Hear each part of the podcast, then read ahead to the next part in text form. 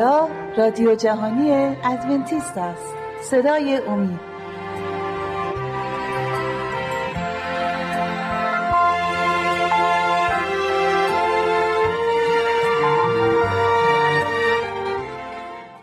سلام بر شما بینندگان عزیزم، خوشنودم که دوباره فرصتی شده که در اینجا بتونیم در رابطه با یک موضوع دیگری از کلام خدا با هم صحبت کنیم و میدونیم که ما برکات زیادی از این صحبت‌های خدا دریافت می‌کنیم در زندگیمون و باعث میشه که رشد روحانی داشته باشیم. موضوعی که با هم صحبت خواهیم کرد و از کلام خدا خواهیم خواند در رابطه با خادم کیست که بعضی موقع هم مباشر گفته میشه، خادم یا با مباشر کیست و چه چیزایی شاملش میشود. آیه میخونم از کتاب مزامیر باب 24 و آیه 1 در این رابطه میگوید زمین و هر چه در آن است از آن خداوند است، جهان و همه موجودات آن به او تعلق دارد. خب این اول میگه که تمام این هستی، این زمین و هرچی که در درون زمینه، یعنی بر روی این زمینه، موجودات و همه این چیزها متعلق به خداست، چون که خود خدا آفریننده این زمین و همه موجوداته تعلق به خدا داره، صاحب این زمین خداوند. پس اگه خداوند صاحب این زمینه، پس ما هر چیزی هم که به دست میاریم، این دستاوردهای ما از مال ما نیستند، بلکه مستقیما به خدا میرسن و فقط خدا اونا رو میده به ماها که ما از اون استفاده کنیم، برای مدتی استفاده کنیم. اون شامل پول میشه، اون شامل اجناسی که هستیم داره، اون شامل طبیعتی که استفاده میکنیم. تمام اینا متعلق به خداست، چون خدا آفریده و خدا اگه فنا هم بشه، از بین هم بره، دوباره میتونه اونا رو به وجود بیاره. و ما باید اینو همیشه در فکر داشته باشیم که خدا صاحب تمام چیز هست.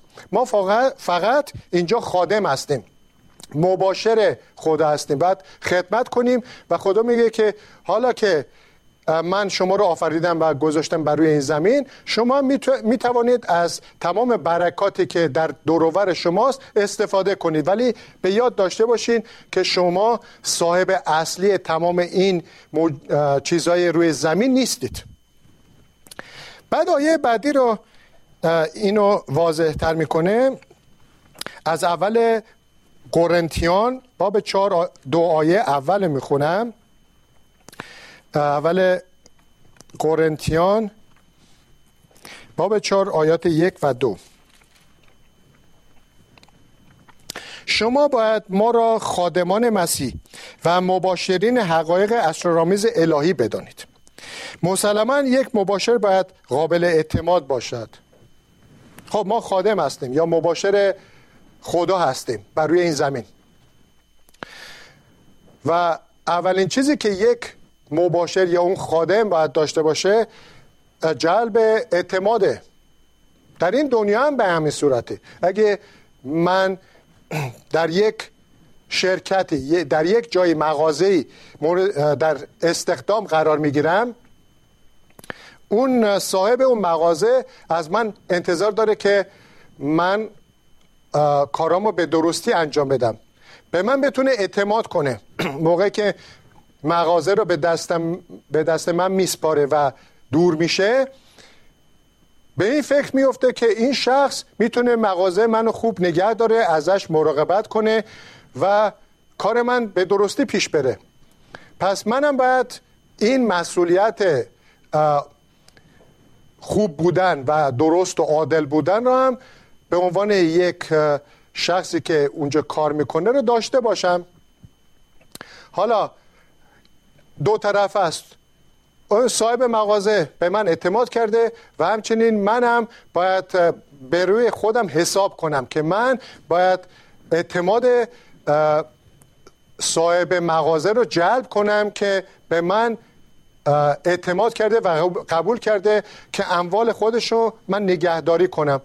اینجا پس اطمینان و اعتماد بسیار مهمه و خدا میگه که کسانی که اموال منو، یعنی هر چیزی که روی این زمینه استفاده میکنن برای برکت خودشون، برای خوشی خودشون، خب مبارکشون باشه، ولی باید که موتی باشن و قابل اطمینان باشن که استفاده میکنن و اونو خراب نکنن و از بین نبرن. در آیه بعدی کتاب از انجیل، کتاب لوقا رو میخونیم، لوقا 10 آیه 27، و در این آیه میگوید او جواب داد خدای خود را با تمام دل و تمام جان و تمام قدرت و تمام ذهن خود دوست بدار و همسایه‌ات را مانند جان خود دوست بدار. خادمی باید باشه که جسمی، فکری و روحی هم خدمت کنه، خدمت کاملی انجام بده. حالا اینجا چرا این آیه‌ای که خوندیم فقط نگفت که خدای خود را دوست بدار و همسایه‌ات را محبت کن؟ چرا به این صورت نگفت؟ خدا رو دوست بدار، خب درسته دوست بدار، ولی چرا اینقدر در نکات ریزتری رفت و اونو یاد کرد اینجا؟ ببینین چی میگه: خدای خود را با تمام دل و تمام جان و تمام قدرت و تمام ذهن دوست بدار. اینها هر کدوم میتونه متضاد باشه. من میتونم با تمام دلم خدا رو دوست داشته باشم ولی نه با تمام جانم. میتونم بشونم روی مبل تو خونه و اونجا من همیشه خدا رو ستایش کنم، ثنا کنم، حمد کنم، خدا رو تو رو دوست دارم، سرودهای روحانی، سرودهای خوب بخونم و اینا، با دلم دارم خدا رو خدمت میکنم ولی جانم کاری براش انجام نمیده. میگه که برو همسایه این شهادت رو بده، برو انجیل رو براش بخون، توضیح بده. من رو مبل نشستم، فکرم با خدا کار میکنه ولی بدنم اصلا در این میان کاری نمیکنه.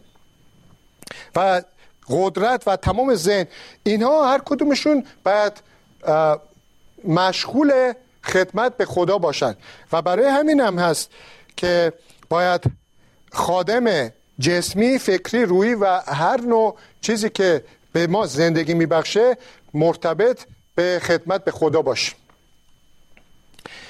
در کتاب متی هم، یکی از کتاب اناجیل، باب 25، باب 25 متی چند آیه بخونیم، آیات 14 تا 30. پس این آیه میگه که پادشاهی آسمان مانند مردی است که میخواست سفر کند، پس غلامان خود را خوانده تمام ثروتش را به آنان سپرد و به هر یک به نسبت تواناییش چیزی داد، به یکی 5000 سکه طلا، به دیگری 2000 سکه طلا و به سومی 1000 سکه طلا و پس از آن به سفر رفت.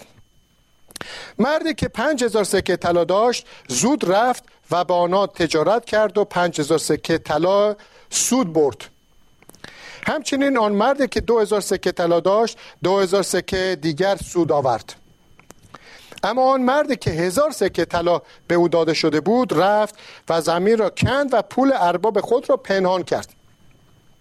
بعد از مدت زیادی ارباب برگشت و با آنها به تصفیه حساب پرداخت. کسی که 5000 سکه طلا به او داده شده بود آمد و 5000 سکه ای را هم که سود برده بود با خود آورد و گفت تو این 5000 سکه را به من سپرده بودی، این 5000 سکه دیگر هم سود آن است. ارباب گفت آفرین ای غلام خوب و امین، تو در امر کوچکی امانت و درستی خود را نشان داده ای، من حالا کارهای بزرگ را به تو خواهم سپرد، بیا و در شادی ارباب خود شریک باش. آنگاه مردی که 2000 سکه طلا داشت آمد و گفت تو 2000 سکه به من سپردی، این 2000 سکه دیگر هم سود آن است. ارباب گفت آفرین ای غلام خوب و امین، تو در کار کوچکی امانت و درستی خود را نشان دادی و حالا کارهای بزرگ را به تو خواهم سپرد. بیا و در شادی ارباب خود شریک باش. سپس مردی که 1000 سکه به او داده شده بود آمد و گفت ای ارباب، من میدانستم که تو مرد سختگیری هستی، از جایی که نکاشته‌ای درو میکنی و از جایی که نپاشیده‌ای جمع میکنی. پس ترسیدم و رفتم سکه‌های تو را در زمین پنهان کردم. بفرما پول تو اینجاست. ارباب گفت ای غلام بد سرشت و تنبل، تو که میدانستی من از جایی که نکاشتم درو میکنم، از جایی که نپاشیدم جمع میکنم، پس به همین دلیل میباید پول مرا به صرافان میدادی تا وقتی من از سفر برمیگردم آن را با سودش پس بگیرم. سکه ها را از او بگیرید و به آن کسی که 10,000 سکه دارد بدهید، زیرا آن کس که دارد به او بیشتر داده خواهد شد تا به فراوانی داشته باشد، و آن کس که ندارد حتی آنچه را هم که دارد از دست خواهد داد. این غلام بیفایده را به تاریکی بیندازید، جایی که گریه و دندان بر دندان ساییدن وجود دارد. خب داستان جالبیه. اینجا میبینیم که این 3 تا غلامی که پولی از اربابشون گرفته بودن و ارباب به سفر رفته بود، اونجا غلام اول فکرش خوب کار کرد و اون 5000 سکه را که گرفته بود برد، اونو معامله کرد و دوباره 2 برابر اون، یعنی یک 5000 دیگه هم سود آورد و اونو نگه داشت. یعنی روی اون چیزی که از ارباب گرفته بود روش کار کرد و به سود ارباب عمل کرد. خادم دوم هم همین کار رو انجام داد، فقط اون 3000 گرفته بود، 3000 سکه رو برد، باز معامله انجام داد و 3000 سکه هم سود آورد. ولی متاسفانه ارباب سوم این را انجام نداد، بلکه ترسید و گفت که ممکنه که این ارباب سختگیری کنه و منو اذیت کنه، از این حرفا. رفته بود اون 1000 سکه گرفته بود پنهان کرده و نگه داشته بود، هیچ کاری باهاش انجام نداده بود. و موقعی که ارباب اومد که از آنها بازجویی کنه، پولاشو پس بگیره، اینایی که سود کرده بودن و با سود برگردودن مورد خوشحالی ارباب واقع شدن. ارباب خیلی خوشحال شد و به اونا گفت که آفرین، کار بسیار درست کرده و من از شما خوشنودم.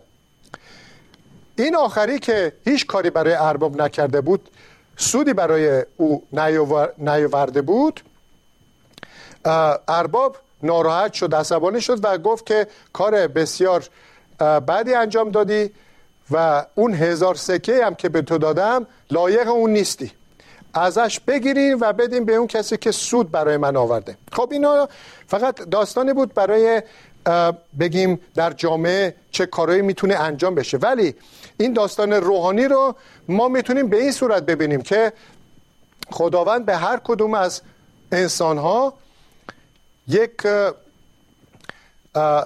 بگیم قدرتی داده که اون قدرت میتونه برای خداوند، برکت خداوند استفاده بشه. مثلا من میتونم به خوبی پیانو بزنم، میتونم برم در کلیسا بتونم موقع سرودای روحانی پیانوی بسیار قشنگی بزنم که اونا هم به راحتی بتونن این سرودا رو بخونن. خب این قدرتی که خدا به من عطا کرده رو در راه خدا دارم استفاده میکنم، خودم خوشنوده. یا یه نفر صدای خوبی داره، یا یه نفر از پولاش و اموالش به خاطر راه خدا داره استفاده میکنه. این تمام اون قدرت هایی که خدا درون جسم ما گذاشته میتونه در راه خدا مورد استفاده قرار بگیره و خدا خوشنود بشه و اون برکات رو هم بیشتر کنه. ولی یه شخصی که یکی از اون قدرت های خدا و یا هر کدوم از اونا رو داره ولی استفاده نکنه، خب این داره سوء استفاده میکنه و هیچ برکتی در راه خدا انجام نمیده و اینو باید ازش گرفته بشه. یعنی اینکه اگه اون شخص که خدا بهش اون قدرت رو داده که برای نام خدا میتونه جلال و سپاس بیاره برای نام خدا و انجام نده، خب مثل این داستان خدا میگه که اون قدرتی که من به تو عطا کردم و ازت میگیرم. کم کم اون شخص دیگه اون چیزی که درونش داشت نمیتونه در آینده برای خدا استفاده کنه و یه شخص ساده‌ای میشه بدون فایده. و ما نمیخوایم که به این صورت باشه. هر شخصی یک یا بیشتر عطایایی از خدا دریافت کرده که به خاطر کارهای خدا باید که استفاده کنیم و اینو در نظر باید داشته باشیم که ما کدوم یکی رو از این قدرت‌های خدا رو در ما می‌بینیم و ما اونو استفاده کنیم. حالا کم باشه زیاد باشه هیچ اشکالی نداره، میتونیم به نام خدا و در راه خدا از اون قدرت استفاده کنیم. میتونم یک آیه دیگه هم از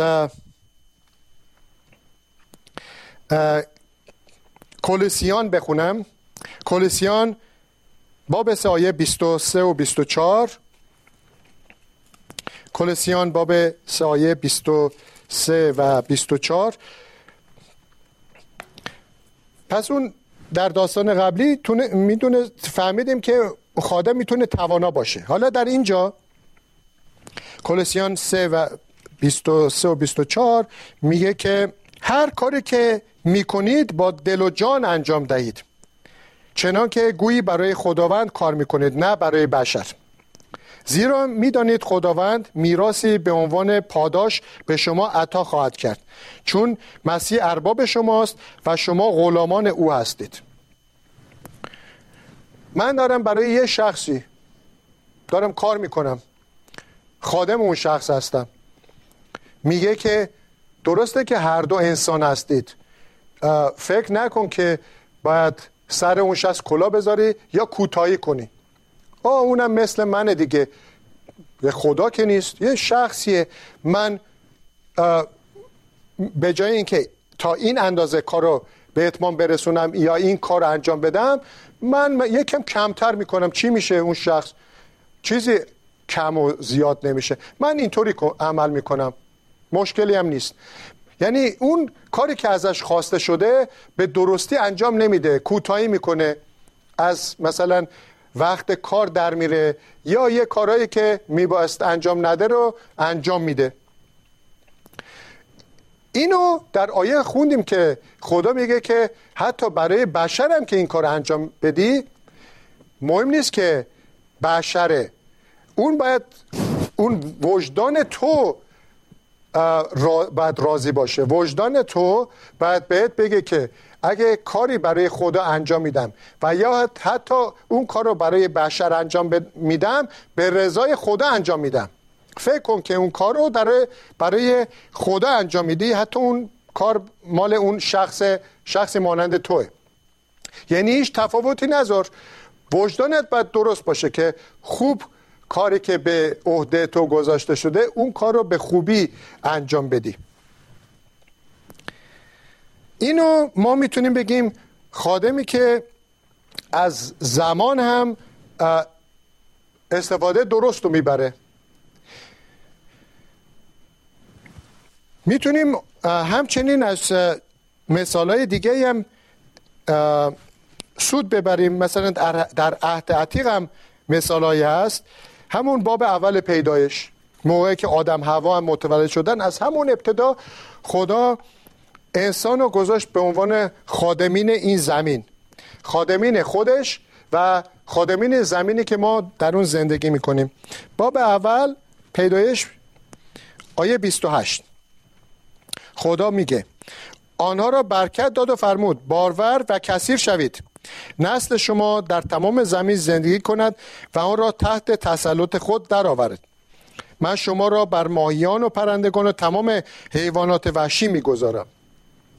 خب اینجا خدا احسان رو بر روی این زمین گذاشت که اونها رو بر روی زمین کار کنه و کمک کنه که این زمین پیشرفت کنه، رشد کنه. اینجا که میگه که بر روی زمین تسلط داشته باشین، به این معنا نیست که سوء استفاده کنین. من الان خدا گذاشت بر روی این زمین، بر روی پرندگان و ماهی‌ها و تمام این درخت‌ها، پس من ارباب اینها هستم و هر کاری که دلم خواست میتونم با اینا انجام بدم. میتونم درخت‌ها رو هر زمان بخوام ببرم و ماهی‌ها رو همینطور شکار کنم و بندازم دور. یعنی خدا گفت که من تو رو خادم اینجا گذاشتم که نگهداری کنی، اونا رو کمک کنی که رشد کنن و بهتر بمونن. اون چیزی که برای شما گذاشتم خراب نکنی و ویرانه به جا بذاری، بلکه اونا رو برکت بدی و کمک کنی که بیشتر رشد کنن. و به همچنین اگه آیه بعدی هم که آیات زیادی هست، یک آیه هم دیگه هم که بخونم به این صورت، باب دوم همون پیدایش، باب آیه 5: هیچ گیاه با علف سبزی در روی زمین نبود، زیرا خداوند هنوز باران بر زمین نبارانیده بود و کسی نبود که در این زمین زراعت کند. و اینجا میگه که آدمو گذاشت که شخم بزنه و زراعت کنه، یعنی اینکه اون قدرتی که به تو دادم و اون برکاتی هم که در دور و بر توئه میتونی استفاده کنی برای سود خودت و همچنین برای برکتی که به انسانهای دیگه میدی. میتونیم اینجا یاد بگیریم اون چیزایی که آیاتی که خوندیم. من به عنوان خادم میتونم با تمام جسم و فکر و روحم خدا رو خدمت کنم، برای دیگرانم مفید واقع بشم. میتونم خادم توانایی باشم در راه خدا. میتونم یک خادمی باشم که زمانم در نظر دارم، از اون زمان بیهوده وقتم رو تلف نمی کنم. میتونم خادم اموال خدا باشم، اموال مردم هم میتونم باشم موقعی که برای اونا خدمت میکنم، ولی خادم اموال خدا هم هستم، مثل مثالی که شنیدید از اینکه آدم، خداوند آدم را بر روی زمین گذاشت که اون را کشت کنه و به زمین برسه. آخرین آیه هم از مکاشفه میخونم، مکاشفه باب 11 آیه 18.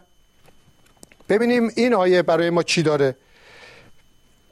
آیه 18 از مکاشفه باب 11 میگوید: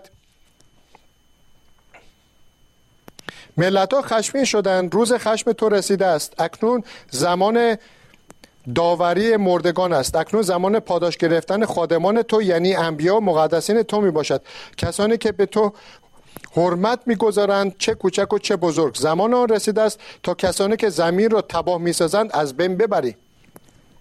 اینجا باید مواظب باشیم.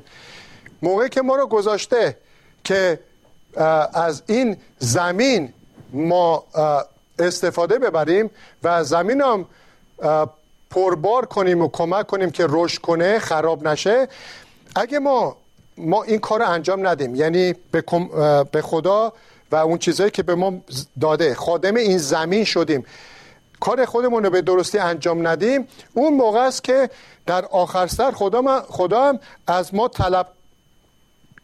طلبکار میشه. یعنی میگه که من تو رو گذاشتم به عنوان خادم زمین که در اون زندگی کنی، خودت هم برکت بگیری، ولی تو برعکس خراب کردی، ویران کردی.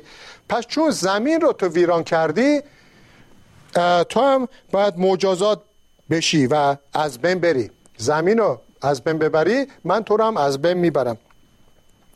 عزیزان، پس این آیات ما رو کمک میکنه که ما بهتر بفهمیم یک مباشر یا یک خادم هم در رابطه با یکدیگر و هم در رابطه با خدا چجوری باید عمل کنه. باید اعتماد داشته باشیم، مطیع خدا باشیم و کارهایی که به ما سپرده شده به درستی انجام بدیم، با تمام دل و جان انجام بدیم، مانند این که همه این کارا رو به خدا انجام میدیم، برای خدا انجام میدیم، چرا که خدا در ابتدا که خوندیم ارباب تمام این چیزاست. بینندگان عزیز، به پایان وقت ما رسیدیم. شما را به دست خدای توانا می سپارم. خدا همراه شما باشه تا برنامه بعدی. خدا نگهدارتون.